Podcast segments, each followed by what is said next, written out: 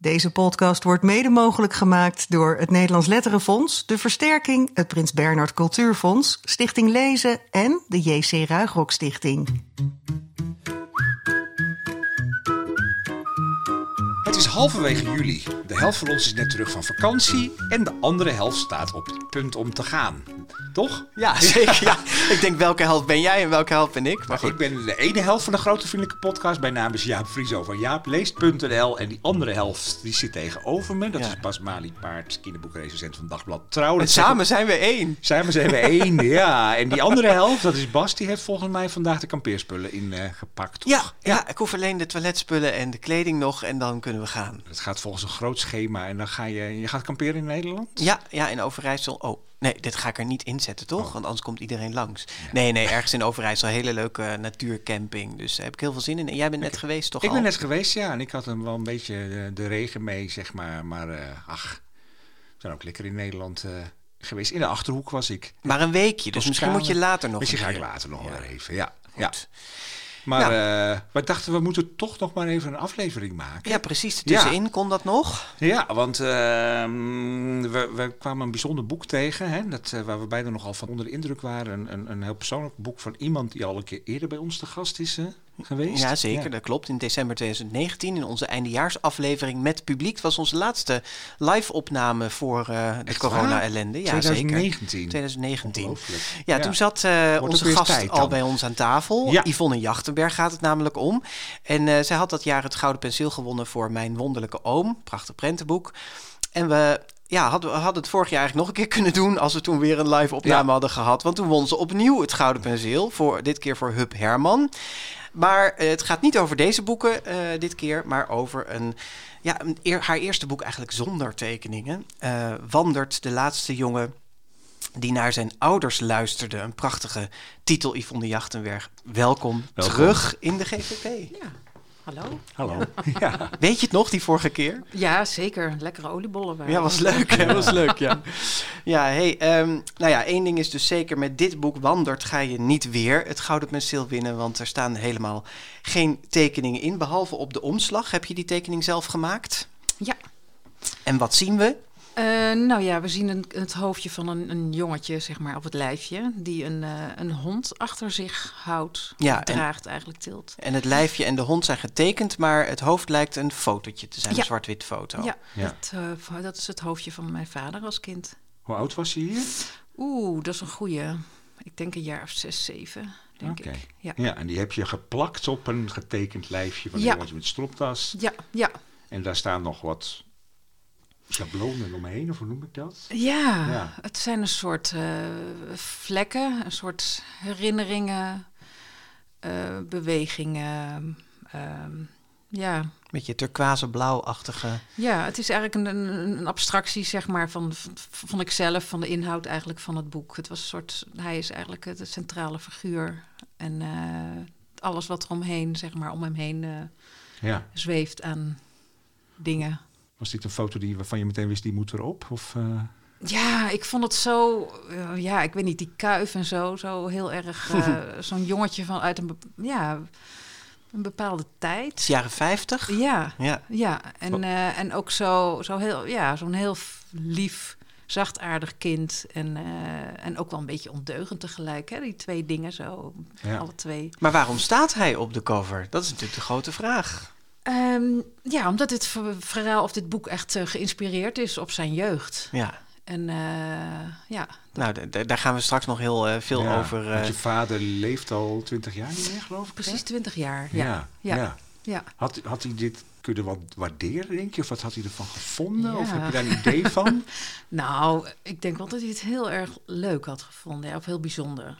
Ja, Ja. Mijn, eh, mijn vader he- wist natuurlijk, kijk, 20, 21 jaar geleden, mijn eerste boek kwam, was net, kwam net uit nadat hij overleden was. Ach, dus hij heeft het helemaal niet meegemaakt. Dus hij heeft helemaal Nee. niets meegekregen van, eh, behalve dan dat ik een soort eh, ja, eh, hardwerkende illustrator was die eh, tekende voor anderen. Ja. Eh, maar hij heeft niets meegekregen van, eh, van het verhaal wat daarna kwam. Eh, en dat ik twee kinderen heb gekregen en nou ja, al die dingen. Dat, daar weet hij helemaal niets van. Maar ehm, ja, mijn vader stond wel op zo'n manier, zeg maar, in het leven dat hij wel altijd heel enthousiast was over alles wat ik deed. Dus dat je, ik weet zeker dat. Ja, dit had hij geweldig gevonden. Ja, hij had het Ja, mooi gevonden met ja. zijn gezicht ook op de cover. Het was Ja, niet zo'n hele ja, dat vals bescheiden man die dat heel raar had gevonden. zo. Nee, Nee. nee. hij had, eh, het, het was natuurlijk een man met ontzettend veel humor. Dus hij had daar ook echt wel, eh, ja. Ja, Nou, wat ik er ook wel mooi aan vind, is dat eh, het gezichtje dus echt je vader is. Hè? Het is een foto. Maar zijn lijf en de hond zijn getekend. En dat staat ook eigenlijk heel erg voor hoe je het boek hebt aangepakt. Want je zegt voorin al, het is niet echt precies het leven van je vader, maar het is geïnspireerd op. Dus je hebt ook de fictie toegevoegd. Dus je hebt er iets bij getekend, als het ware, maar dan met woorden. Ja. eh, bij, eh, bij wat hij echt heeft meegemaakt. Nou, daar gaan we het wat straks... mooi gezegd. Ja. Nou ja, dat schoot wel me zomaar in één keer te binnen. Ja. Ehm, maar hij, eh, nee, daar gaan we gewoon straks nog even verder. Nou, even, daar gaan we het grootste deel van het gesprek We gaan het helemaal uitgebreid over Ja. praten. Over hoe dat precies zit, Maar wat, we- er, wat er echt aan is en wat er verzonnen aan is. Dat willen we natuurlijk precies weten. Ehm, nee, maar eh, eerst gaan we nog even boekentips eh, doen. Ja, de boeken die mee kunnen op vakantie nog misschien. Hè? Ja. nou in elk geval wandert dus. Zeker. Maar, je, hebt, je eh, hebt een ander boek nog meegenomen. Ja, een ander boek. En dat is misschien wel goed om mee te nemen voor kinderen die nou, een, be- een beetje goed kunnen lezen, maar en nog wat training nodig hebben in de zomervakantie. Het heet Au. Het is geschreven en geïllustreerd door Karst-Janneke Rogaar en uitgegeven bij Kluitman. Hebben we dat meteen even gehad. Ja. En ehm, ja, dit is een boek waarin ehm eh Karst-Janneke Roga- Rogaar eigenlijk alle gangbare au-woorden met AU heeft gebruikt in één verhaal. Dus ze heeft al die woorden opgezocht, onder elkaar geschreven. En toen is ze gaan kijken van hoe kan ik hier een verhaal van maken. Dat heeft ze al eerder gedaan met keizer Ei. Daarin zaten alle EI? EI-woorden. Ja, dat is de lange ei geloof ik. Hè? Eh, nee, dat is de korte, Korte juist. ei, ja, de korte ei. dus nooit. Ja. nou, het lezen van het boek ook. In één boek. En dat eh, was hartstikke leuk al, hè, dat boek, Ja. dat Keizer Ei. Ja. En dat heeft ook net een eh, vlag en Ja, wimpel het is dus niet zo dat alle woorden in het boek met ei of ouw, in dit geval niet met ouw, hè? Dat Nee, dat is niet te doen Nee, natuurlijk. nee, gelukkig niet. Dan zou het heel flauw ja. worden. Nee, het Ja. is, het is een, eh, dus wel een verhaal waarin ze ook andere woorden gebruikt. Dat is anders niet te doen. Maar alle gangbare oude woorden zitten er wel in. En Keizer Ei heeft net een vlag en wimpel gekregen voor de tekst. En Ja. een vlag en wimpel voor de illustraties. Dus dat is hartstikke leuk. En dit boek dat gaat over Paul de Pauw. Die verzot is op aandacht. En elke keer als die aandacht van zijn omgeving enigszins verslapt... dan roept hij heel hard... Auw! Want ze gaan al iedereen weer naar hem kijken. Eh, ja, totdat er een, eh, ja, een soort storm is en die sleept hem mee de ruimte in. Daar ontmoet hij een astronaut. Ja. En nou ja, dat soort dingen zitten er. Het levert ook hilarische zinnetjes op. Dus daar bijvoorbeeld in de kou vertrekt naar zijn zus met autisme. Want ook hele moeilijke woorden met au, AU moeten er ja, natuurlijk in. überhaupt bijvoorbeeld. Hè? Dus het is niet Überhaupt. alleen, dus het is ook echt wel een beetje om moeilijkere woorden te... Maar het lijkt mij dat zo iemand een soort fascinatie heeft... of zelf een leesprobleem heeft gehad vroeger. Of, Geen idee. Ik, maar hoe ik weet, bedenk je? Eh, het is wel heel origineel... eh, daar moeten we haar eigenlijk Ja, een keer over heel- interviewen. Heel ja. origineel uitgangspunt, Ja. inderdaad. Ja. Maar het, het, het, het het werkt heel of een goed. kind Ja. of zo gehad met die daar problemen mee had. zou kunnen. Of het is gewoon een fascinatie voor taal natuurlijk. Dat kan Ja, ook. Hè? ja. Dat je het leuk vindt om die puzzel te leggen. Ja. En het is ook echt een enorme puzzel. Ik heb hier even een heel klein stukje. Misschien is het leuk om even voor te lezen. Dan, eh, dan kunnen luisteraars gaan turven hoeveel ze aan AU Wij luisteren mee. Ja, Ja. precies. Eh, ze komen dus, eh, hij is dus op, de, op een planeet ergens aangekomen. Daar heeft die astronaut ontmoet. En dan staat er, dan komen ze aan bij een raket. Zat hier al AU in? Of, eh? Nee, nee, inderdaad. Mijn schip- zijn we nou ook weer niet. Mijn schip ziet er wat verpauperd uit, zegt de astronaut. Net als ik, denkt Paul, en hij kijkt naar zijn stoffige veren. De storm blies hem om en schuurde hem kaal. Nu zit er zand in het hydraulisch systeem. En, en mijn koffieautomaat is stuk. Wat zit er in die tent? In die tent groeit mijn taugé. Paul fronst zijn wenkbrauwen. Taugé? Andere flora en fauna zijn hier niet. De grond is van bauxiet.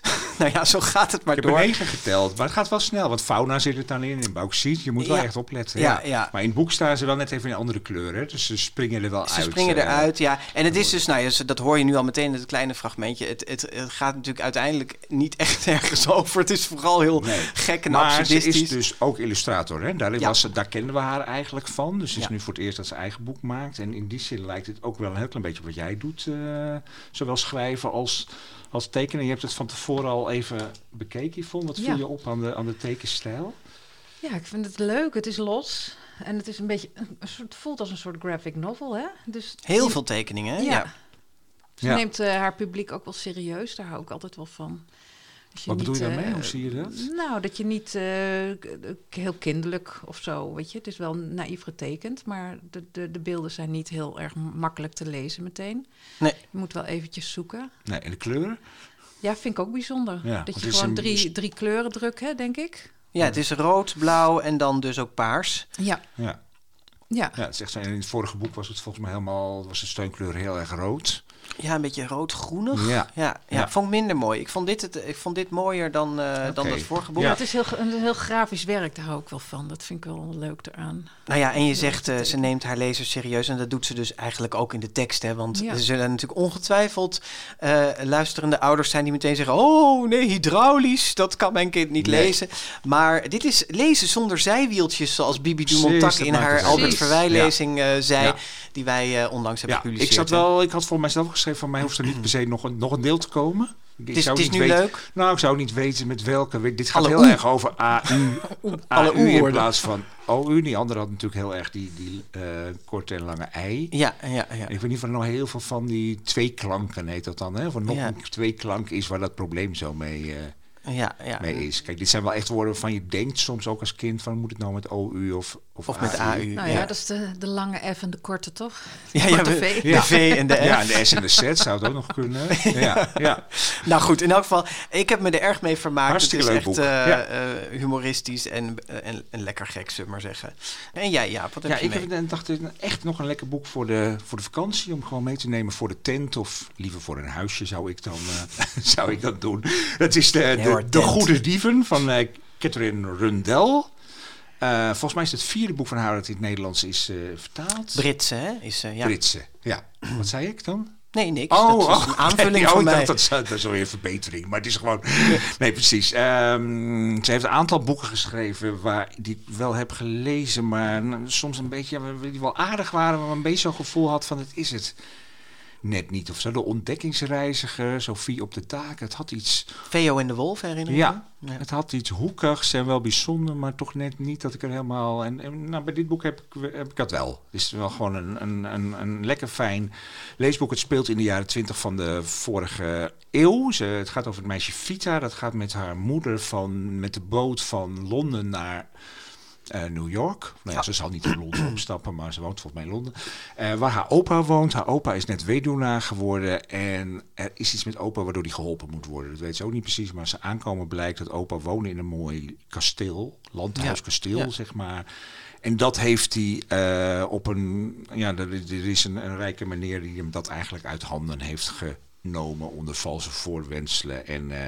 eh, nou ja, dat is eigenlijk een beetje de, meteen een link naar tegenwoordig. Weet je, mannen met veel geld die denken dat ze alles eh, voor elkaar krijgen met mooie praatjes. Nou, dat vindt Vita vindt daar wat van, zeg maar. Dus Vita gaat eh, proberen op een of andere manier die man een hak te zetten en proberen haar opa eh, te wreken. En dat doet Ja. ze samen. En dat is wel heel vaak in de boeken van Catherine Rundell, dat er een aantal van die kinderen samenkomen. Wat je ook in de boeken van Anna Woltz wel een beetje hebt, hè, van die kinderen. En ze ontmoet dan twee Russische circusjongens en een zakkenrolster. Een meisje Ja. wat eigenlijk helemaal geen huis. Dus een, ja, een beetje gekke kinderen die ze dan weer ontmoeten. Daar gaat ze mee op pad. En eh, uiteindelijk moeten zij dan zelf dingen stelen eigenlijk om, om opa, eh, om, om nou te zorgen dat opa dat kasteel terug Ze beschouwen zichzelf ook een beetje als een soort Robin Hood eigenlijk. Hè? De goede dieven, de Ja. titel zegt het en al. dat zweeft er dus een beetje van mag je stelen, kan je, hè, het is de goede dieven. Het is, nou ja, dieven uit noodzaak noemt ze het zelf. En eh, ja, daar, daar leef je wel lekker in mee. Je denkt, ja, het is eigenlijk heel logisch om dat te doen. Het is ook echt een heel rotman, een gemene echt, een, echt een villain, ja. ja, dus ja. daar, nou ja, er ontrolt zich een heel filmisch... eh, Ja, dat is, zeker, dat is zeker zo. Ik vond ook wel mooi dat ze bijvoorbeeld die, die circus... Dat maakt het ook dan meteen weer heel filmisch. Dat ze, Carnegie Hall speelt er een Ja. rol in. Daar wordt dat circus, is, zit daar, eh ja, huis daarin. En die circusjongens, die, eh, of een van die circusjongens... die wil dan graag eh, s s'nachts of s ochtends heel vroeg wil die paardrijden. Want dat mag eigenlijk niet van zijn ouders. En dan neemt hij een van die circuspaarden mee naar buiten... en dan gaat hij mee door de lege straten galopperen. Nou, dat soort scènes, weet je. En dan loopt hij ook met dat paard over de trappen van Carnegie Hall... Ja. via de hoofd hoofdingang naar binnen en dan door de gangen. Het is allemaal, ja, net, dat is wel, daar verschillen wij ook een klein beetje van mening, Jaap en ik. Oh, maar, ja. nou ja, nee, dat daar hadden we het van tevoren over, niet zo verbaasd. Nee, dat ik het soms net op het randje vind. Dat Jij ik denk, ja, ja, oh ja, ja. dat, dat, Nou, wat ja. ik, dat ben ik met je eens. Maar wat ik er wel fijn aan vind is, weet je, die Vita gaat dan niet met het buurmeisje wat ze in het trappenhuis ontmoet. Maar die moet, ontmoet dan op straat gewoon gekke Ja. Russische. Dat durft zij dan wel. Ja. Weet je, het zijn een beetje gekke eh, types die zomaar uit de lucht komen vallen eigenlijk. En Ja. ineens ook een zakkenrol. Dat, dat heeft iets ongeloofwaardigs. Ja, maar daar moet, je, daar moet je even, die knop moet je even omzetten als je het gaat lezen. Dat je daarin mee wil gaan. Ja. En dat je dat groots meeslepende gevoel wat zij oproept. Ja. En met die wonderlijke figuren en de eh, ja, gekke Ja, gebeurtenissen. het is wel wat dat betreft wel gedurfd. Maar het is inderdaad een beetje op het randje. En dat heeft haar stijl ook, vind ik. Dat Ja. een beetje op het randje. Weet je, ze schrijft heel mooi beeldend. Ik had hier een citaatje opgeschreven. Over die opa gaat het volgens mij. Dat heb ik eigenlijk niet bijgezet. Hij was zo lang dat elke deuropening een gevaar opleverde. En zo dun dat hij met zijn benen door de brievenbus kon. Weet je, je ziet zo'n man meteen wel voor je. Eh, maar soms is het ook wel een beetje veel van dat soort... Ja, jij eh, noemde het barok. Ja, het is heel barok. Ja, het is heel... kom niet eh, uit de barokke nou ja, tijd, dus heel ben- bloemrijk geschreven met heel veel Ja, beelden. ja. En daarvan had ik soms ook van, nou, je had er iets afgeroomd mogen worden. Maar ik ben het wel helemaal met, met je Nou ja, dat is misschien het- waardoor het een klein beetje bij haar af en toe denkt van ja, is het nou, maar het is toch. Ja, dit, dit- en dit is gewoon, uiteindelijk is het gewoon een spannend leesboek. Nee, en dat hè? is het echt zeker. Dus in die zin Goed eh, geschreven. Absoluut een tip om te lezen, om lekker voor die tent. Ja. Jaap, een tent. eh, te lezen.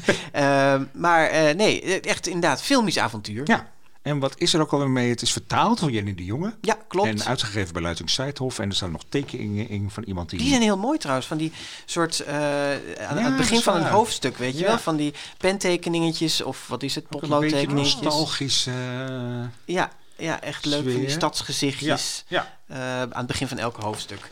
En, en, en goud op de cover ook nog. Goed. De Goede Dieven van Catherine Rundell. Ja, alle gegevens over de getipte boeken kun je natuurlijk vinden op de grotevriendelijkepodcast.nl. Daar vind je ook onze show notes en de fameuze parelplank. En luister je nou met plezier naar deze podcast, dan kun je ons heel erg blij maken met een review in je podcast-app. Ja. Schroom niet. Ook als je niet blij bent, maar dan vinden we dat minder leuk. Ja, dat is waar. Ja. Ja. Yvonne Jachtenberg. Ik eh, stel je nog even in kort bestek voor aan onze luisteraars. Jij zit bijna 30 jaar in het vak. In 1994 namelijk debuteer je als illustratrice. In de eerste jaren teken je vooral voor boeken van anderen. In 2001 verschijnt je eerste zelfstandige prentenboek. Dat heet Een Bijzondere Dag. En het jaar daarna win je het Charlotte Keuler stipendium. En dan krijgt je productie ineens eh, vleugels. Er verschijnen heel veel prentenboeken van je hand die ook in het buitenland hun weg vinden. Een paar die wij eruit vinden springen, dat zijn de boeken over Arno en over Ballotje natuurlijk. En Hondje. Hè, een hondje, de enige echte, die is gemodelleerd naar je eigen hondje. En waarvoor je in 2016 een zilveren penseel eh, krijgt. En dan in 2019 en 2020 win je twee keer achter elkaar het eh, Gouden Penseel. Je kijkt erbij alsof je er nog steeds niet helemaal van bekomen bent. voor mijn wonderlijke oom en voor Hub Herman. Dat was pas in de tweede keer in de geschiedenis, bijna 50-jarige geschiedenis van het eh, Gouden Penseel trouwens, dat de prijs twee jaar achter elkaar naar Naar dezelfde. Er zijn wel meer mensen die hem meerdere keren hebben gewonnen, maar alleen Annemarie van Haringen heeft hem twee jaar achter elkaar eh, ook gewonnen. Dus in dat rijtje, nou het is nauwelijks een rijtje. Bonuspunten voor wie nu weet welke titels dat dan zijn. Ja, hè? dat zou ik ook eigenlijk niet meer weten, maar eh, Gokje? zoeken, dat staat denk ik wel op onze site. Ik heb het niet gecontroleerd van Nee. tevoren. Prinses met lange haren, denk ik. En misschien Malmok. Ik geef hem je, ik weet het niet. We gaan het controleren. Ja. Eh, over Herman, dat zwijn, dat hangbuikzwijn, daar is dit voorjaar een eh, nieuw deel verschenen. Kom op Herman. Maar waar we het nu over gaan hebben, en wat we net al aankondigen natuurlijk, hè, de, je nieuwe jeugdroman met die mooie cover en ook die bijzondere titel, Wandert de laatste jongen die naar zijn ouders luisterde. Hij is positief ontvangen. Ja, Ja. En wij willen fijn. graag de eerste zin van je horen. de eerste zin. Die ga Ja. ik voorlezen. Ja.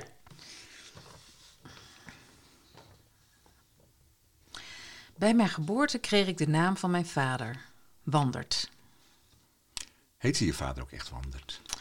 Mijn vader, ehm, zijn tweede naam was Wandert. Oké. Ja, hij had een eerste andere naam, maar ehm, hij gebruikte eigenlijk... eh, die eerste naam gebruikte hij niet, tenminste zakelijk, zeg maar, of naar buiten toe. Hij, dus hij noemde zichzelf... eh, op een visitekaartje stond altijd G. Wandert. Ja. Echt waar? Oh, wat grappig. En wat was die eerste G dan? Eh, Gert. Oh ja, ik wou net zeggen, gewoon, Oh, ja. gewoon Gert of zo. Ja, Ger heette die. In, in- ja, Maar voor het boek is het wel handig, dat zei ik van tevoren tegen Bas, dat hij niet Kees of Ger, dat is toch een ander. Het is wel, Ja, hè? Wandert. Maar daar was hij ook echt, ja, dat was echt gewoon, daar was hij ook trots op, op die naam. Dat vond hij een mooie naam. Ja, En, eh, hij komt ook niet heel veel voor. Nee, precies. Ik heb het nog nee, even nou ja, er was nagekeken. ooit een keer, Midas Dekkers had ooit een keer ergens eh, in een, in, in de krant of zo ergens een, eh, een stuk geschreven. En dat had, of was hij gerecenseerd, had hij gezegd dat hij de enige wandert in Nederland was. Oké. Ja, en toen heeft mijn moeder inderdaad een brief geschreven. Midas Dekkers heet ook Wandert. Ja, Oh, Oké. ja, Oh. ja. Nee, maar heeft mijn hadden moeder een brief van- geschreven van ja. nou, bij ons, eh, Ja. mijn man heet Wandert en zijn vader ook. En dat is, bij ons is dat gewoon een familienaam. Ja, je wilde zeggen dat we het er van tevoren al even over Ja, hadden. want ik, ik zei, ja, nee, maar die, die naam hoor je toch heel vaak. Maar te- ik was denk ik in de war met Wander. Want dat hoor je best wel vaak. Oh ja? Eh, en dat hebben we even gecheckt Heb ik bij ook het... nog nooit gehoord hoor. Maar Ik heb het gecheckt bij het Meertens Instituut, bij de voornamenbank. En Wandert komt maar twintig keer voor in Ja, Nederland. Ja. Dus dat is echt, maar Wander wel een paar honderd keer. Dus dat, Oh, die kun je wel Ja, vaker. wist ik niet. ken ik Nee. ook niet. Nee, misschien Nee. weer in bepaalde gebieden van Nederland of zo. Dat Ja. zou goed Eh, kunnen, ja. ja. Eh, maar jij hebt ook nog weer wat opgezocht, Jaap. Nou, ik, ik ben al benieuwd wat zo'n naam betekent. Weet je wat Wandert betekent? Eh, ja, ik weet het een beetje, ja. Ja. Wanderen en Beschermer van het volk, Ja, vond ja, ik. ja, Ja, vind, ja. Ik ook, vind ik ook mooi. vind ik ook, ja. Ja. Ik vond het in, in meerdere opzichten een mooie naam ook, omdat het, het, het werkwoord, zeg maar, wanderen, Ja. is Ja. ook, ja. dat je langs de dingen gaat of dat je doorgaat. Of, en dat vond ik ook wel heel erg, eh, ja, ik vond het gewoon heel, heel erg passen bij, eh, bij dit boek. Ja. En, en ook bij jouw vader. Ja, absoluut. Bij het, bij het, het type man wat hij was. Ja? Ja, ja. Wat voor type man was het? Ehm, ja, een heel flamboyante man, zeg maar. Die heel innemend, heel sociaal voelend en ja, met heel veel mensen heel goed kon. Maar ook een soort van of vluchtigheid. Ik, ik, als ik aan mijn vader denk of zo, denk ik altijd van... eh, een beetje als het konijn van, Van- uit, eh, Alice in Wonderland. eh, weet je wel, nooit geen tijd en eh, door en door. Nee, hij had haast. Wat? Ja, hij was altijd, weet je, hij was altijd wel een, eh, ja, gewoon een man in beweging. Het was geen figuur die in een stoel zat met een boek en met een pijp of zo. Nee, Nee, zo'n figuur was Het was het een niet. doener. Echt een doener, ja. Ja. En ook echt eh, altijd sporten, eh, weet je. Als hij niet werkte, dan was hij altijd aan het eh, rennen. En, Je citeert eh, Rielke in het, aan het begin van het boek. Moeders zijn geen vaders, toch? Mooi. ja? Wat, wat was jouw band met je vader zo heel anders dan met je moeder? Eh, ja, ik denk het wel. Ja, ja. Het is. ehm, mm, ik denk sowieso dat. eh, kijk, ze zeggen dat in het onderwijs ook wel eens, hè, van er moeten meer mannen in het onderwijs als voorbeeld voor die jongens. Maar ik had zelf als meisje had ik ook, eh, was mijn vader ook een voorbeeldfunctie had hij voor mij. En dat zat hem heel erg in dat doen, heel erg dat dat dat, eh, dat in de wereld staan en en ehm, ja, ik had dat, eh, ik denk, ik had dat heel erg nodig, denk ik, als kind, als een soort rolvoorbeeld. Maar ik sowieso denk ik gewoon, weet je, mannenenergie is gewoon een andere energie dan een vrouw. Dat is gewoon. eh, en ik vond die energie van hem heel prettig. Ja. En Ja. eh, mijn moeder was ja, wat, wat introverter en wat meer een lezer en een meer, weet je, wel, ontvanger, zo'n goede luisteraar. Maar mijn vader was echt meer van eh, zijn enthousiasme en zijn. Ja, maar Ja, ze heeft ook voor ingeschreven, voor jou mijn grote voorbeeld. Ja, Dat, dat voel je ook echt zo. Ik, ik, als ik nu terugkijk, ik ben natuurlijk nu zelf 53, dus dan kun je wel een beetje zo terugkijken van eh, hoe heb ik de dingen gedaan of hoe doe ik zelf de dingen met mijn kinderen. Ehm, eh, kan ik wel zeggen, zeg maar, dat ik, dat ik zijn, eh, zijn manier van opvoeden of hoe je met kinderen omgaat, dat ik dat heb overgenomen. Ik denk het wel, ja. Dat Ja. Het, de, maar ook gewoon vooral hoe ik in het leven sta. Je lijkt ook het meest op hem. Ehm, ja, ik denk wel dat ik. Maar dat is altijd, weet je wel, van. Is het mijn natuur of heb ik dat afgekeken? Hè? Dat Ja. is ook weer zoiets. En dat Ja. vond ik zelf ook een interessant onderzoek in dit, in dit boek. Van ja, wat, eh, hè, wat spreekt je het meest aan en wat, wat imiteer je dan hè, als kind? Of wat ga je eh, na, eh, nadoen? Of, of hè, dat je denkt van. of was ik altijd al zo? Ja, Ja. nature nurture. Ja, dat, ja. En dat is, weet je, ik, ik denk zelf van, nou, mm, dat, dat zijn zijn genen, zeg maar, wel heel erg goed goed in vertegenwoordigd. jouw plant. Ja, ja, Ja. en natuurlijk heb ik ook dingen van mijn moeder of zo. Maar ik, ik ja, die, die, die, ehm, die manier van hoe hij in het leven staat. Weet je, mijn vader was gewoon een, een ehm, ja, hoe moet ik het zeggen? Een, ehm, eh, die voelde zich bijvoorbeeld nooit slachtoffer van iets of nooit zielig. Of, Zelfverzekerde man? Mm, ja, hij was ook kwetsbaar, maar hij was, hij, eh, dat mocht er allemaal zijn of zo. Hij wist wie die was misschien. Ja, dat. En eh, dat, dus het was nooit zo van, eh, oh, wat overkomt me nu? Of oh, Hm. dit of dat, weet je. Het, is, was, het was gewoon meer een strijder, zeg maar. Zo van, eh, hij ging ergens voor. Hij, hij, had, hij, had, hij had zijn, eh, ja. Ja. Nou, nu hebben we een beetje een mooie indruk Ja. van hoe jouw vader als volwassene en ook voor- Ja, voor jou als ja. vader is geweest. ja. Maar het boek beschrijft ehm, nou ja, zijn jeugd, of het is in elk geval geïnspireerd op zijn jeugd. Eh, het eh, eh, speelt dus ergens begin jaren 50. Je vader is negen? jaar of negen, zo ongeveer. Ja, Ja. dat is. Kijk, ik heb natuurlijk een paar verhalen, zeg maar. Nou ja, dat, dat wat je net ook al zei. Ik heb zijn leven vermengd, zeg maar. En een soort. Ja, in een kookpotje gedaan en er wat. eh, precies, dat is wat je doet. maar goed, En de dus Wandert is- in het boek heeft de oorlog nog meegemaakt als kleine jongen. Dus dan als je dan gaat optellen, dan kom je ergens begin jaren Precies. 50 uit. Ja, Als je ongeveer rond de 9 à 10 jaar zou zijn. ja. Ehm, hij eh, groeit op in een heel artistiek gezin. Zijn vader is eh, ja, eh, zanger en muzikus. Hij noemt zich Ladini. Een opera-achtige naam, hè? En hij treedt dus ook veel op. En die Ladini is dus zijn artiestennaam. En hij geeft, ze wonen op een bovenwoning. En dan in de achterkamer, achter de suitedeuren, geeft hij muziekles aan verschillende... vooral mooie jonge dames, geloof ik. Daar hebben we het straks wel. nog wel- Ja. in het boek wel. Ook. Ja, wat, eh, hoe is bij jou het idee eh, ontstaan om op basis van zijn jeugd een boek te schrijven? Mm, ik had het eigenlijk al. eh, dat idee heb ik denk ik al tien jaar lang of zo. Het zit al echt al heel lang in mijn koker. Zoals ik met heel veel dingen. Hè, heb je al. Maar dit was echt iets wat bleef maar sudderen. Ehm, dat ik dacht van ja, het is zo'n mooi. ehm, dat je, het is aan de ene kant een heel persoonlijk verhaal, maar het heeft ook iets heel universeels. En dat, op de een of andere manier ook iets filmisch. En dat, trok me gewoon heel erg. Want het is niet gebaseerd op dat je zegt, nou echt een heel schokkende ontwikkeling. Dat kan ook nog van mijn vader heeft iets zo bijzonders. Hè, het is bijzonder, maar het is niet in die zin dat je zegt... Nou nee, het is niet dat er een, een heel doldwaas avontuur of iets... Hè. Het, is, het is gewoon zijn, zijn leven als kind. Ja, En dan in een ja. apart milieu, maar ook weer niet een heel apart milieu. Hè? Dus daarom is het de vraag van waarom, waarom vond jij het bijzonder genoeg om erover te schrijven? Ehm, ja, ik, ik, ik, wat, wat, ik, ehm, wat ik er heel interessant aan vond of zo, is dat je, dat je als kind, eh, zeg maar, tenminste wat, wat ik dan altijd gehoord heb van hem of zo, dat ik dacht van ja, hij, hij groeit eigenlijk, hij heeft wel een broer en een zus, maar hij groeit eigenlijk heel erg op in, tussen de volwassenen. En hij was zeg maar als kind ook daardoor heel eh, vroeg rijp eigenlijk. Hè? Heel jong, wijs, maar ook eh, dat hij hè, door de films die hij zag en door de dingen die hij meemaakte, dat hij eh, ja, heel erg gevormd eigenlijk door alles wat hij, wat hij meekreeg. En dat, ja, dat vond ik gewoon een heel, dat intrigeerde mij, want het is ook iets wat eigenlijk elk kind meemaakt.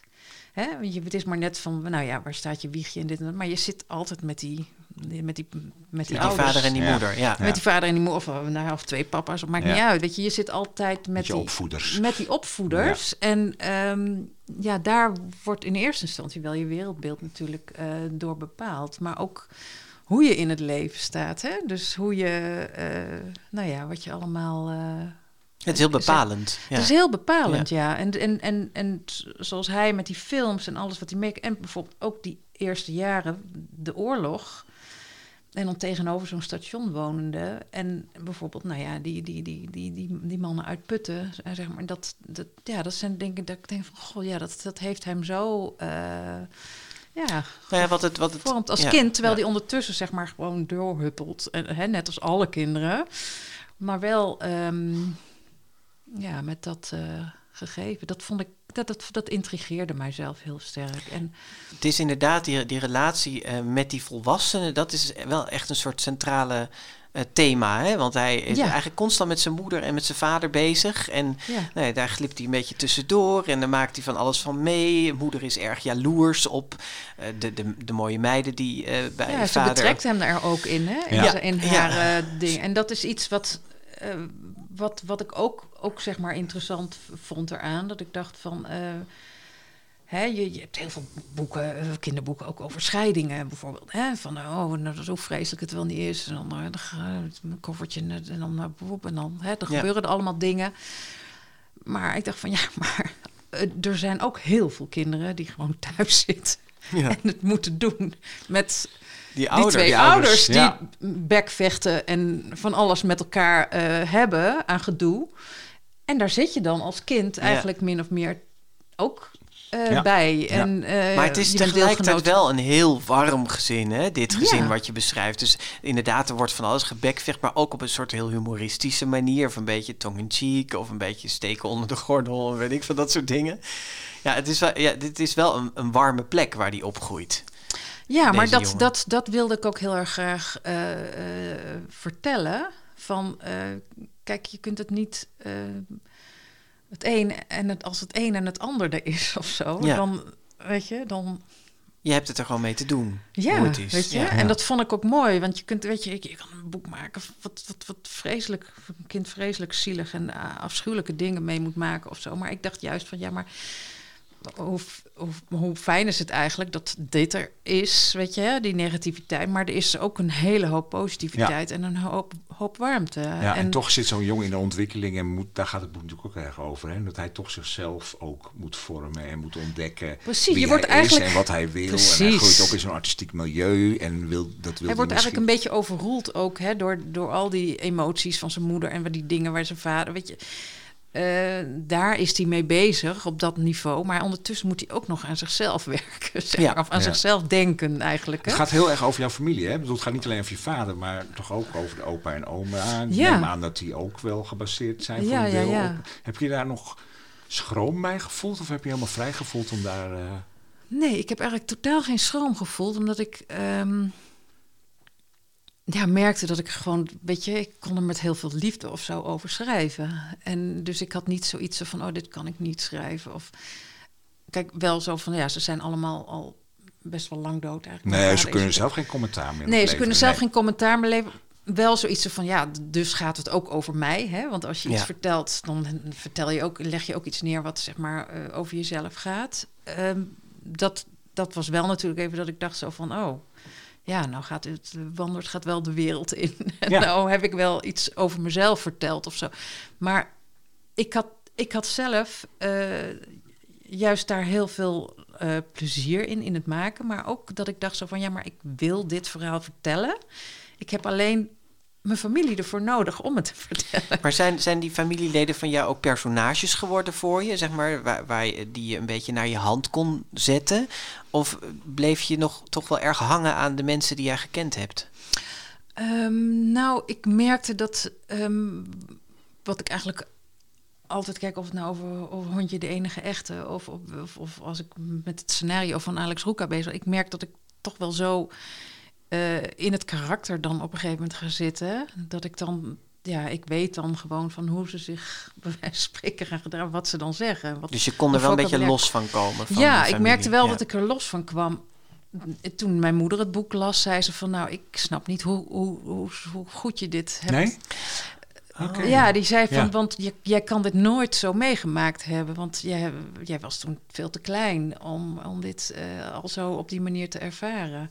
Oh, dus grappig. het is, zeg maar... eh, ja, dat is iets waar toch dan blijkbaar in, Ja, in je zit of zo. Dat, is, dat was wel een wonderlijke... het is het overerven van herinneringen. Moeten we Ja. terug naar Marita de Sterk, Nee, die daar is- zoveel over, toch? Nee, ja. maar ja, weet je, dat, dat, dat is dus, weet je, wat ze wel eens zeggen, hè, met die hele familiesysteem of die therapie of zo. Ja, ik, bedoel, Ja. ik ben daar heel zelf niet mee bezig.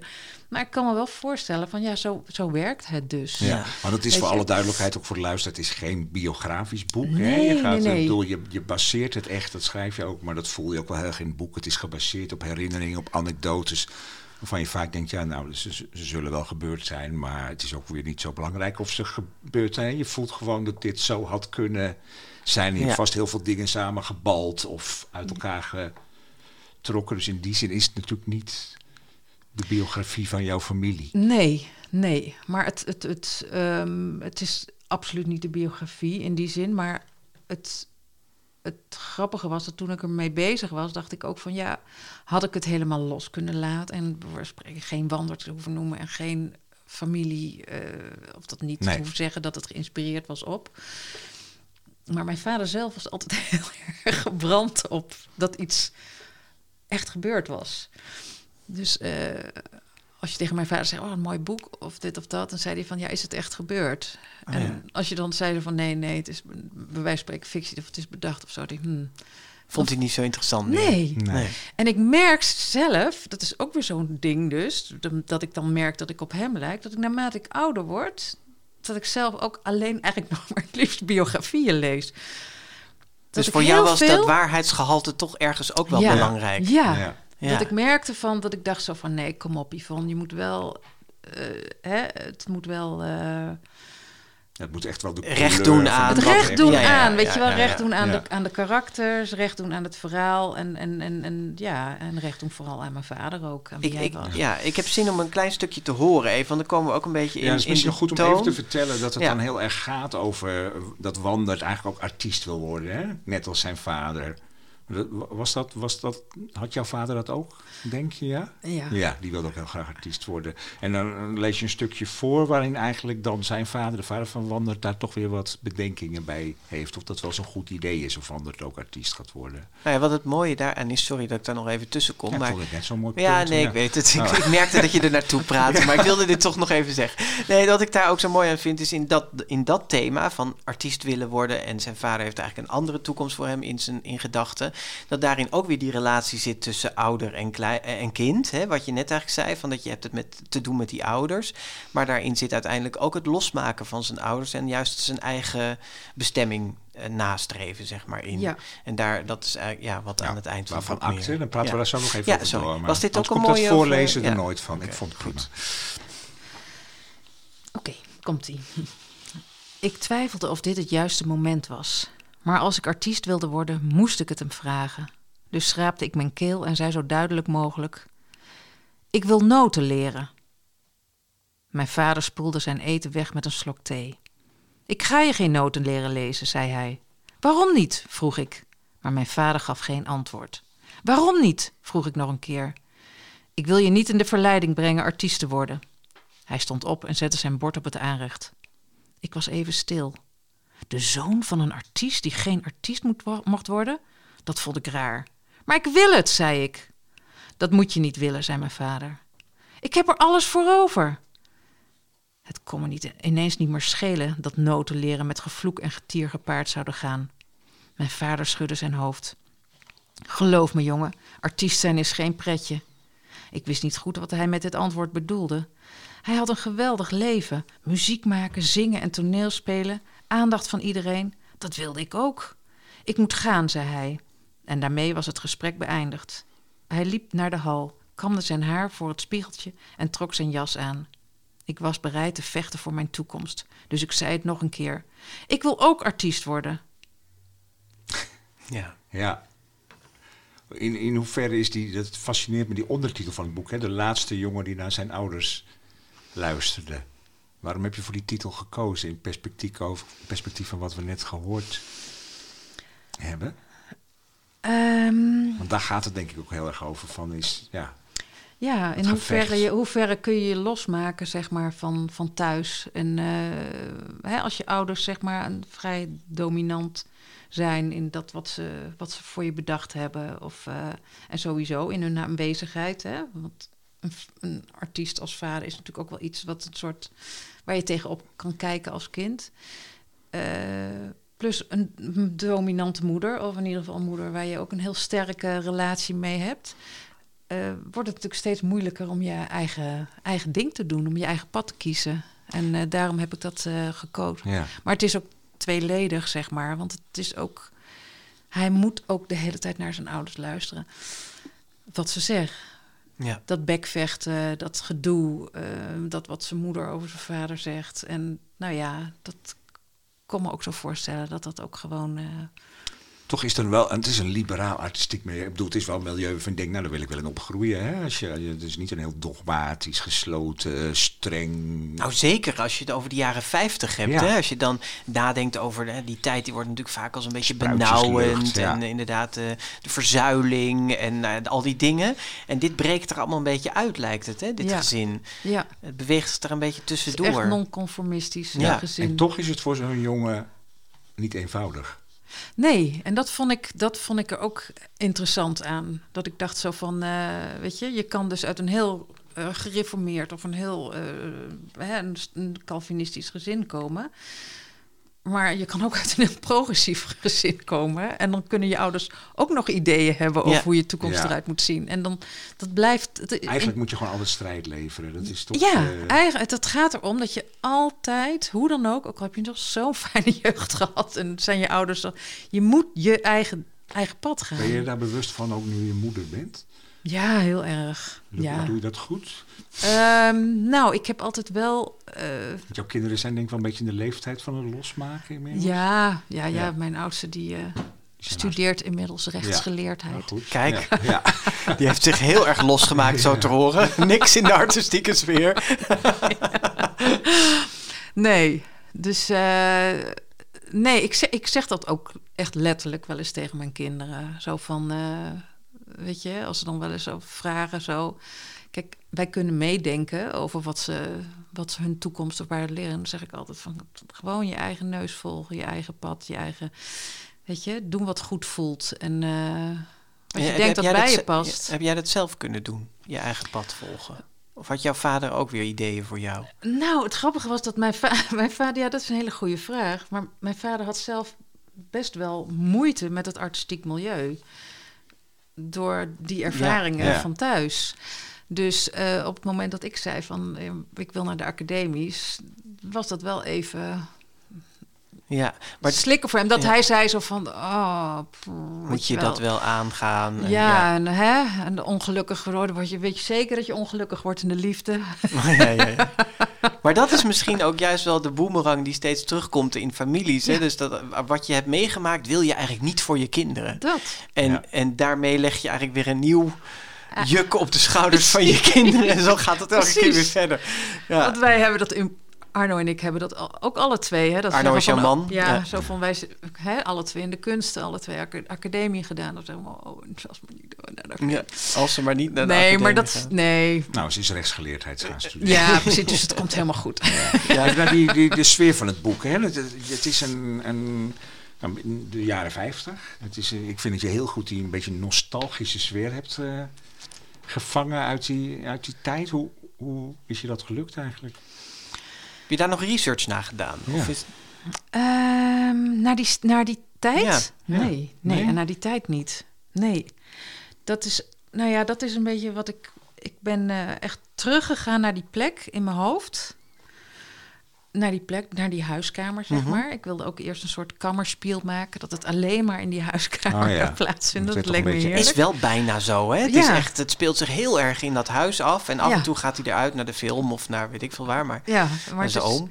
Ja, Ja. maar het in principe eh, in dat huis. En dat, dat heb ik gewoon zeg maar in mijn, in mijn hoofd opgesnoven. Ik heb, wat ik wel heb gedaan, is dat ik ehm, eh, dat café daar op de hoek, nou dat bestaat nog steeds, weet je wel. Ik heb ook, eh, Waar speelt het zich eigenlijk af? In welke stad? eh, ja, Twan Duiks heeft het ontdekt. Oh, ja, vroeg Duiks, ja. recensent van het Fries Dagblad. Ja. Ja. Ja. Eh, in Amersfoort. Amersfoort. Oh, Ja. oké. Ja. Ja, ehm, en ik op een gegeven moment wist ik, ik kende dat verhaal van mijn vader, van Tony Boltini in de, ker, eh, in de, in de kelder.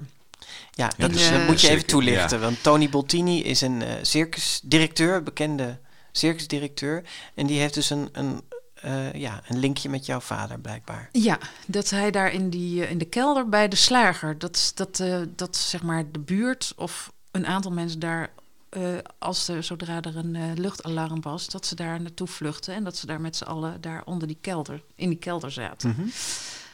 Ehm, dat was het enige verhaal, zeg maar, wat ik kende. Dat, dat was heel sumier eigenlijk.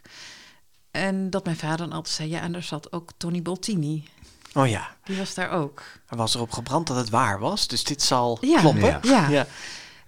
Maar ik heb natuurlijk nooit in mijn leven wat daarmee gedaan. Want ja, wat- wanneer heb je dat soort informatie nodig? Of Ja. wanneer daar ben je gewoon helemaal niet mee bezig.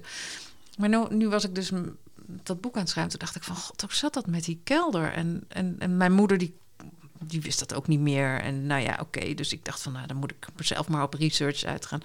En toen op een gegeven moment dacht ik van... ik stuur het gemeentearchief in Amersfoort... stuur ik een, eh, een mailtje en zeggen van... goh, eh, mijn vader heeft daar en daar gewoond... en het zou een paar huizen... hij had het over dat het een paar huizen verderop was... dat daar dan een kelder was van een slager. Nou, ik kreeg echt... binnen een minuut had ik een mailtje terug... met de naam van die slager... En toen ineens ging ik op Google ging ik kijken. En toen zag ik dus inderdaad, het is nou een soort chill eh, plek of zo, of een soort, soort café-achtig iets. Dat dat daar ge- geweest is. En dat was echt twee huizen verderop.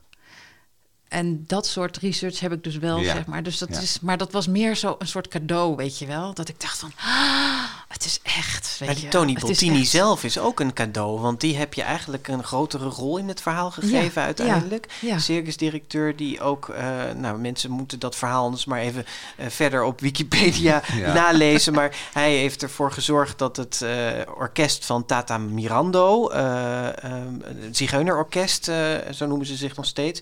eh, dat dat eh, ehm, ja, eigenlijk ontkomen is aan de nazi's, hè? Ja. Ehm, en dat verhaal heb jij ook nu verweven in jouw boek. Ja, want ik, wat, wat, dat was ook weer zoiets. Ehm, mijn opa heeft dus met het, met het eh, Tata Mirandas gespeeld later.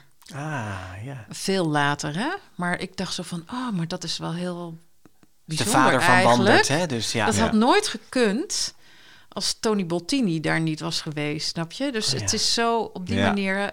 Ja, en dat, dat, dat, dat, daarom die hele sfeer of zo, weet je... Het is voor mij, het was gewoon...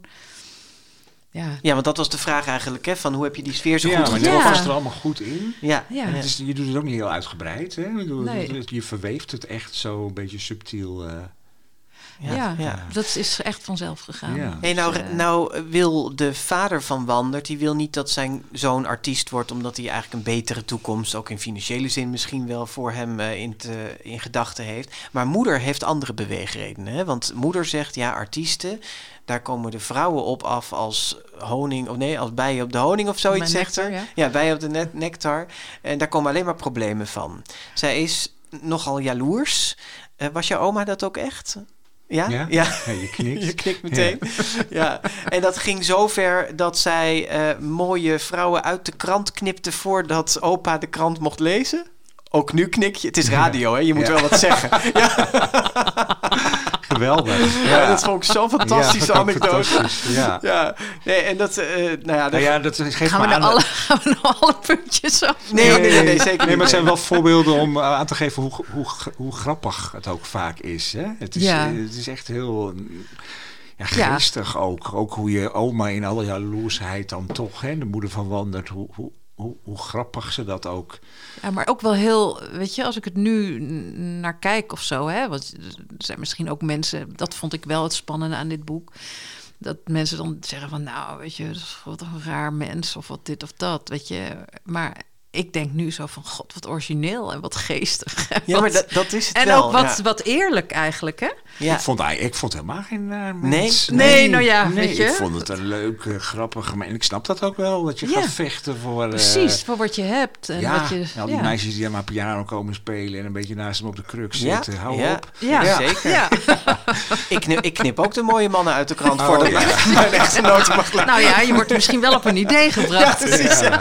Nee, maar het is, je maakt heel mooi, dat, zij is niet eendimensionaal een jaloerse tang. Helemaal Weet je, zij heeft ook eh, de humor eromheen en ze neemt zichzelf ook niet al te serieus. En dus dat, Nee. het is Laten een heel even naar zo'n stukje nog gaan. Ja, vind ik ja, leuk dat je dat nog even voorleest. Want dat is een heel grappig stukje waaruit blijkt hoe, hoe grappig die vrouw toch is. En dat is een, een scène waarin, eh dan moeten we een klein beetje inleiden, komt Tante Rie op bezoek. En Wandert is nogal geobsedeerd door haar borsten. En eh, hij wil Ja, zijn- dat komt door Tante Rie zelf eigenlijk. hè? Oké, Die, ja. druk, die drukt wandert altijd echt Elke in keer. haar borsten. Ja, precies. Nee, hij denkt die scène wil ik wel eens even goed doen als zijn vriendje Frans ook op bezoek eh, komt. Dus als, als, als eh Tante Rie op bezoek komt, dan begraaft hij echt zijn gezicht. Het is heel theatraal tussen de borsten van Tante Rie. En, en eh, nou ja, dat, dat veroorzaakt nogal ja. wat consternatie. En van tevoren hebben ze afgesproken, Frans en, en Wandert, Oh ja, dat- ja. dat ze de borsten van Tante Rie Rick en Thijs noemen. Want dan kunnen ze in haar aanwezigheid Gewoon over de borsten praten. praten, ja. Nou goed, Ja. en daar is ongeveer dit. En moeder heeft ook nog aan zijn trui getrokken eh, om hem weg te halen bij die borsten van Tante Rie. Nou, nu kom jij. Ik liet mijn tante los en zonder haar aan te kijken dook ik snel de voorkamer in. Frans vloog achter me aan. Tante Rie verdween van het toneel. Mannen, hoorde ik haar nog zeggen, alsof ze het ook over akelige beesten had. Een paar tellen later klonk Chopin vanuit de achterkamer, zo vredig en licht, alsof Gods naam nog nooit misbruikt was in ons huis. Frans en ik zaten op de bank te luisteren en dronken thee, als twee brave jongens. Mijn moeder bekeek mijn trui en probeerde er weer een beetje vorm in te krijgen. Ze had spijt, dat kon ik zien. Ze wist wel dat mijn tante het zelf uitgelokt had. Ik vond Rick en Thijs wel aardige jongens, zei Frans. Ik zou nog wel een keer bij ze willen spelen, zei ik. Hoewel ik eraan twijfelde of mijn tante me ooit nog zo hartelijk zou begroeten. Mijn moeder trok één wenkbrauw op en keek ons aan als een agent die iemand op hete daad betrapt. Rick en Thijs, die ken ik niet. Maar als je de borsten van je tante bedoelt, die heten Truus en Mien. Ze keek streng naar mij. Truus en Mien, herhaalde ze. En ik wil je daar nooit meer zien. Grinnikend schudde ze haar hoofd. Mijn moeder had het me vergeven. Truus en Mien en ik wil je daar nooit meer zien. Ja. Bas, die- je stikt er Nee, bijna sorry, jij ja. stikt hoe, hoe kom je nou op zo'n... Want ik neem aan dat, dat je zo'n scène wel echt ook verzint. Dat je dan- Bedacht. Wat is het waarheidsgehalte hiervan? Nee, de Truus en Thijs, dat komt allemaal uit mijn brein. Ja. Ja. Heerlijk zijn om dat te verzinnen Ja, allemaal, ik heb, ja, maar dat is ook wel een beetje. Dat heb ik met mijn, met mijn prentenboeken ook altijd. Als ik er zelf eh, om kan lachen, is dat wel een beetje voor mij een soort graadmeter. Van Ja. Dat het dan, eh, of niet dat ik de norm ben, dat het dan goed is. Maar dan denk ik van ja, Ja, maar dit is echt ook een heel erg grappig boek. En Wandert zelf is ook gewoon heel grappig. Hè? Die gaat ook allerlei beetje slapstick achter. En hij doet Laurel en Hardy na. En hij gaat allemaal een beetje slapstick-achtige dingen doen. En, Ja, ja, ik je heb er het ook heel graag. Ik vind al, het woord dat in het begin al meteen voorkomt, is dode visjesvreter. En dat zegt geloof ik de moeder van Wandert. En dat Ja. is eigenlijk een benaming voor mensen die gewoon saai naar hun kantoor gaan. Ja. Dat zijn dode visjesvreters. ja. Ja. En dat vind ik wel, het lijkt, me- dat blijkt meteen uit dat je, dat je kunt schrijven. Hè? Ik bedoel, laten we het daar even over hebben. Want dit is het eerste boek dat je helemaal hebt geschreven. Wist je dat je dat kon? Hoe, hoe, eh? Ehm, nou, ik had een aantal hoofdstukken geschreven. En toen, nou ja, toen heb ik het aan Dick eh Zweekhorst laten lezen. Want die Directeur wilde, Querido, ja, ja. die wilde mij heel graag eh, zeg maar, begeleiden. En ja, die zag het zitten. En dus toen zei hij, nou ga maar door. ja. Dus eh, toen heb ik het, eh, ja, toen ben ik het gaan doen. Ja, weet je, het is heel lastig om te zeggen van, wist je dat je het kon of zo? eh, want Nou ja, waarom het- is het er nooit eerder in je carrière van gekomen? Want je- kunt het heel goed, kunnen we wel zeggen. Dat blijkt ook uit alle recensies.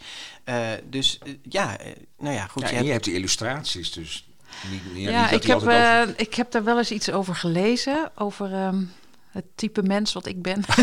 Vertel. Vertel. Ehm, eh, ja, ik was op school zeg maar een, ehm, een onderduiker, noemen ze dat. Oké. Wordt me En- meteen wel iets duidelijk, ja. Eh, ja, Nou, mij nog niet. Leg even uit. nou, ik was ehm, zeg maar, ik... ehm, of niet presteerde onder, maar ik durfde mezelf niet te laten zien, zeg maar, in wie ik was. ja. Of wat ik eigenlijk in huis had. Mhm. En dat is wel een beetje, denk ik, eh, waar dit ook uit voortkomt, denk ik. Ja, Denk ik. ja. Als je dat, tenminste, als ik het zelf. Snap je, ik, ik heb zelf niet zoiets van, oh, dat ik dit heb gemaakt, wat bijzonder of zo. Nee, maar, maar, voor anderen is het ehm, eh, misschien eh, wellicht bijzonderder dat ze het niet verwachten. Maar Ja, maar dat is gewoon puur op basis van wat, wat je natuurlijk eerder gepubliceerd hebt. En dat dat overwegend Precies. prentenboeken zijn. Precies. En dat ja. er dan opeens zo'n boek uitkomt, wat, wat Ja. toch heel anders Ja, is. Maar dit heb je tien jaar geleden niet gedaan, dus blijkbaar was je er dan nu het moment voor. Nu was het moment. Nou, ik had, weet je, ik had ook. ehm, vroeger zat ik natuurlijk, heb ik een tijd bij Leopold gezeten. En ik ben wel zo iemand van als ik voel. ehm, van, ik had wel zoiets van: het moet wel een goed huis krijgen. Ja, want je bent nogal van uitgevers geswitcht de Ja, laatste precies. tijd. Ja, en Dus- ik dacht echt van. eh, ja, bij Querido dacht ik echt van, ja, dan weet ik gewoon dat het goed terecht komt of zo, weet je wel. Het is toch ook een beetje eh, niet zo van het is mijn kind, maar het is wel natuurlijk, het is ook wel, hè, het, is, het is me nogal wat om een boek over je vader te maken. Ja. Dus ik dacht van, nou, dat moet, moet wel, moet ik wel, wilde ik wel secuur doen. Wilde ik Ja. gewoon wel goed, eh, ja, Maar goed, je was er blijkbaar nu ook wel aan toe om, om dit... Ja, en ik denk doen. dat, dat dat een soort samenloop is van hè, dat, je, dat iemand dan zo veel jaren overleden is. Dat, dat, weet je, dat je ook dingen verwerkt hebt aan verdriet. Of hè, dat je het ook kan plaatsen. En dat je het ook op een andere manier, dat je niet meer terwijl je aan het schrijven bent nog. eh, Hè, de, tranen over je, over je wangen biggelen, maar dat je ook met een, eh, een zekere afstand gewoon Ja. en, het, en het hoofdpersonage ook ja, echt gewoon nieuw leven kan inblazen. Ja. Hè? Dat Wandert is natuurlijk... Ik heb mijn vader nooit gekend als acht, negenjarig kind. Dus het is een bedacht eh, figuur Ja. eh, Ja. In dat opzicht. Ja. Ik, ik weet niet hoe hij gesproken Je hebt de heeft. vader dit- die jij hebt gekend in een soort tijdmachine gestopt. Ja, en, ik heb eh, hem zeg maar eh, gewoon even Ja. naar beneden geduwd. eh, Als kind. ge- Ja, bij maar, misschien is het ook wel raar zit ik te denken. We hebben natuurlijk meer mensen hè, en ook in de uitzending, in de afleveringen gehad. Jessica Versteeg, Annette Schaap, die Ja. eigenlijk illustrator waren. En dan doen wij altijd heel verbaasd van, hé, hey, je kan ook schrijven. Maar Ja. waarom zou dat eigenlijk niet? Maar dat is blijkbaar dan toch niet eerder van gekomen. Het is er niet eerder van gekomen, maar ik denk ook van... ehm, weet je, ik ervaar zelf dat dit boek, eh, zeg maar, eh, beeldend eh, Ja, geschreven zeker. is. Ja. En voor mij is het eigenlijk allemaal niet een heel erg groot verschil. Kijk, ik heb natuurlijk met mijn man samen ook filmscenario's geschreven. En ook die documentaire hebben we ook samen gemaakt. Ja. De vorm of zo vind ik eigenlijk helemaal niet zo heel interessant. Eh, voor mij is het prentenboek niet minder dan dit.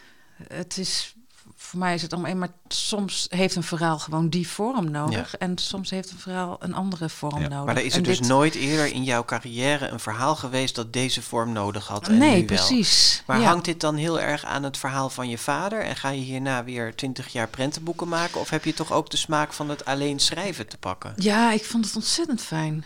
Ja. Ik werd het, ja, ik, ik, ik, ik, eh, ik werd er echt heel rustig van.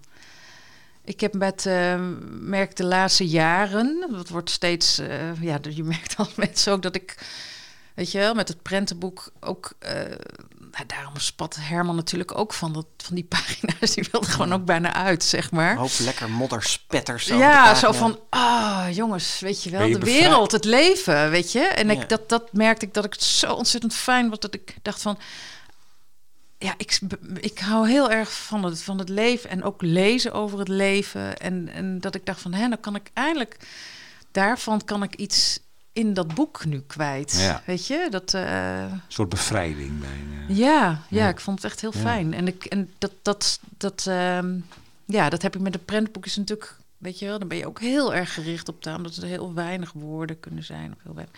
En ik hou ontzettend van, van, van het ambachtelijke, het schilderen en het werken. Maar eh, dit vond ik, eh, dat ik dacht van, oh ja, dit... Werk je aan een eh, nieuw proza-verhaal? ehm, nou, stiekem. Dit is stiekem in de GVP. Oh, het staat erop. Ja, dus. Van de Jachtenberg. Ja. Ja, ja. Hey, we, we moeten een beetje afronden. Ik ben Ja. nog wel zelf benieuwd, want mag jij ook nog even over een laatste vraag nadenken? Ja, Maar. Die, die twee gouden penselen achter elkaar, hè, dat is toch wel bijzonder. Ook voor iemand. Zoveel prijzen had je eigenlijk nog helemaal niet gewonnen. Je hebt een zilveren penseel gewonnen en bam, Ja. daarna is twee gouden penselen achter elkaar. Wat doet dat met een nou ja, ik weet eigenlijk niet of ik daar een vraag over, over heb, maar heeft dat zelfvertrouwen gegeven ook? ja, Of ik had denk, je die al? Nee, ik denk wel dat het. ehm, Nou ja, weet je, ik, ik had daarvoor altijd zoiets van: ik ben er niet mee bezig, ik wil me er niet mee bezighouden, want dat gaat me gewoon. Weet je, dat, dat kan alleen maar tegen je werken. Hè? Dat is gewoon. ik ben heel erg zo iemand die eh, graag blij wil zijn met wat ik maak. Ja. En daar ben ik ook. En dan weet je wat de wereld dan wel of niet ervan vindt. Nou ja, dat is dan.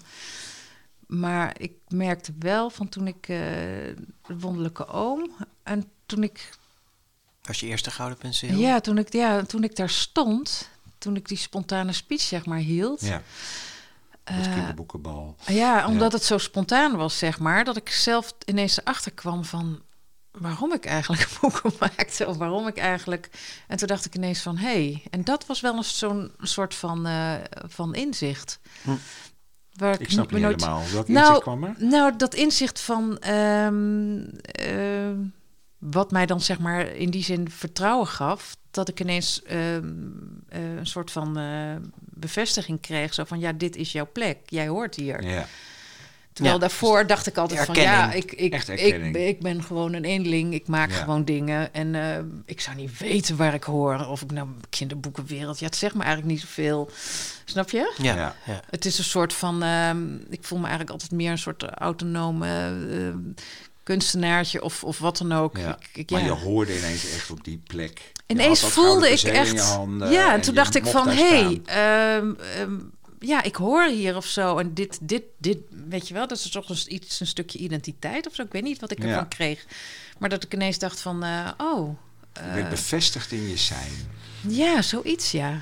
Wat Ja. mooi gezegd, ja. Ja, even en dat hele verhaal over die speech, dat moeten mensen echt nog even terugluisteren in Ja. de oudejaars Ja. eh, podcast van 2019. Want dat Ja. was ook een hilarisch verhaal. want Dat hebben we toen al verteld. Hè? Wou je nog iets vragen of gaan Nou, we... ik wou eh, vragen wat, eh, eh, eh, welke parel Yvonne heeft meegenomen voor deze rubriek. grote vriendelijke parel. Ja, dat is heel grappig. Dat zijn eh, de drie rovers van Tony. Wat zei je ook weer net? Tommy Ung Ungere? Ja, Een ik. Ungerer zeggen, maar Bas zegt dat het een Fransman is. Ja, en dan zeg een je Fransman. Ungerer. Een Gerard? Ik weet het Gerard. niet, dan weet je het eigenlijk niet gewoon. Maar je Ungerer. schrijft Ungerer in ieder geval. Nou ja, in ieder geval, ehm, dit boek ben ik echt ja, jaren kwijt geweest, wilde ik zeggen. Ik heb het als kind gelezen. En ehm, het is altijd op mijn netvlies blijven hangen zonder dat ik het wist. Oh, wat grappig, ja. Dus oorspronkelijk uit 1961 inderdaad. eh. Ja. Er staan En- drie rovertjes op de voorkant die zo schalks kijken. Ja. Ja. En, maar kijk maar eens goed, ik vind dat mijn werk er heel erg door beïnvloed is. Ja, nu je het zegt. Ja. En een paar jaar geleden vond ik, vond ik dit boek. En toen dacht ik, hè? Het bestaat echt, weet je wel. Ik Oh had ja. altijd... Oh, Ja, dat is zo'n soort, eh, Ja. zo'n soort nabeeld uit je jeugd of zo, weet je wel? Wat je wel eens hebt van die beelden. En zo, ja, dat is eigenlijk ook wat ik dan meteen wil zeggen. Van hoe belangrijk het is, dus hoe beeld... Ja. En wat kun je dan zeggen over wat- wat, heeft het je dan precies beïnvloed? Waar zie je dat dan nu aan? is dat echt de Ehm, stijl van tekenen? Of? De stijl van tekenen, maar ook ehm, de, ja, de, hele, de hele eenvoud, ook van die figuurtjes. Weet je, armpjes omhoog. Ja, eh, Ja. zo kan Arno of Palotje ook staan. Ja, inderdaad. precies. Ja. En het is een soort van eh, dat zwarte en ook die strepen. Dat gro- hele grote gebaren eigenlijk. En Ja, die emoties, die emoties van die figuurtjes. En vooral, vooral dat, dat omslag met die oogjes. Nou, dat zetten we op de site. Dan kunnen mensen daar naar kijken. Het is in 2007 is er nog een animatiefilm van gemaakt. En dit is een heruitgave die jij in handen hebt in de reeks kroonjuwelen van uh, Lemneskaat. Met een mooi eh, linnen ruggetje. Ja, en wat ik ook fantastisch vind aan dit verhaal is Ja. dat, het, dat het over drie slechte mannen gaat, hè? drie Oh ja. En dat is ook wel iets wat je nu helemaal eigenlijk niet. Ja, ik bedoel, als er nu een kinderboek gaat dan over een monster of zo. Maar dit zijn gewoon echte mannen. Man, Ja. Dit zijn gewoon slechte mannen die gewoon de hele slechte dingen doen. Wat? Ja, die roven en Ja. die, eh, weet je wel? ja, Drie woeste maar wij de zwarte man, zijn hoge zwarte hoeden. hartstikke realistisch. Dus. Ja, s'nachts in het donker en iedereen doodsbang voor de rovers. Overal waar ze kwamen vielen de vrouwen flauw, de honden trokken aan de. Ja. Nou ja, en dan doen ze echt hele erge dingen. Maar Ja, ondertussen... Zet hem op de plank. Ja, ja, ja, ja, ja, ja, Je wilt helemaal gaan voorlezen. Ja, nee, dan moeten mensen maar uit de biep gaan lenen. Ja. Nee, eh, 2,5 jaar geleden hebben we nog eh, gemeld dat hij eh, overleed. Hè? Die uh, Tony Ja, want dat is best een grote meneer, hè, deze. Ja, eh, ja, zeker. Hij heeft ook de Astrid Lindgren Memorial Ja. Award nog een keer gewonnen. 98. Goed, ehm, we hebben hem op de plank gezet. Dat heeft Jaap net al gedaan. En ehm, mensen kunnen hem op de site eh, terugvinden. Dan eh, willen we graag nog de laatste zin uit Wandert, de laatste jongen die naar zijn ouders luisterde, horen. Want wij luisteren namelijk wel heel goed. Ik was benieuwd wat ik, Wandert, allemaal te vertellen had. Ja, Wandert. Hij was in de eerste zin aanwezig en hij is in de laatste zin van dit boek ook weer eh, Prachtige laatste zin ook. aanwezig. Hele Ja. mooie laatste zin. Ja. En eh laatste zin uit een heel bijzonder boek, eh Yvonne Jachtenberg. Heel erg bedankt eh, dat je hierover wilde komen praten. Nou, fantastisch dat ik uitgenodigd Ja. werd.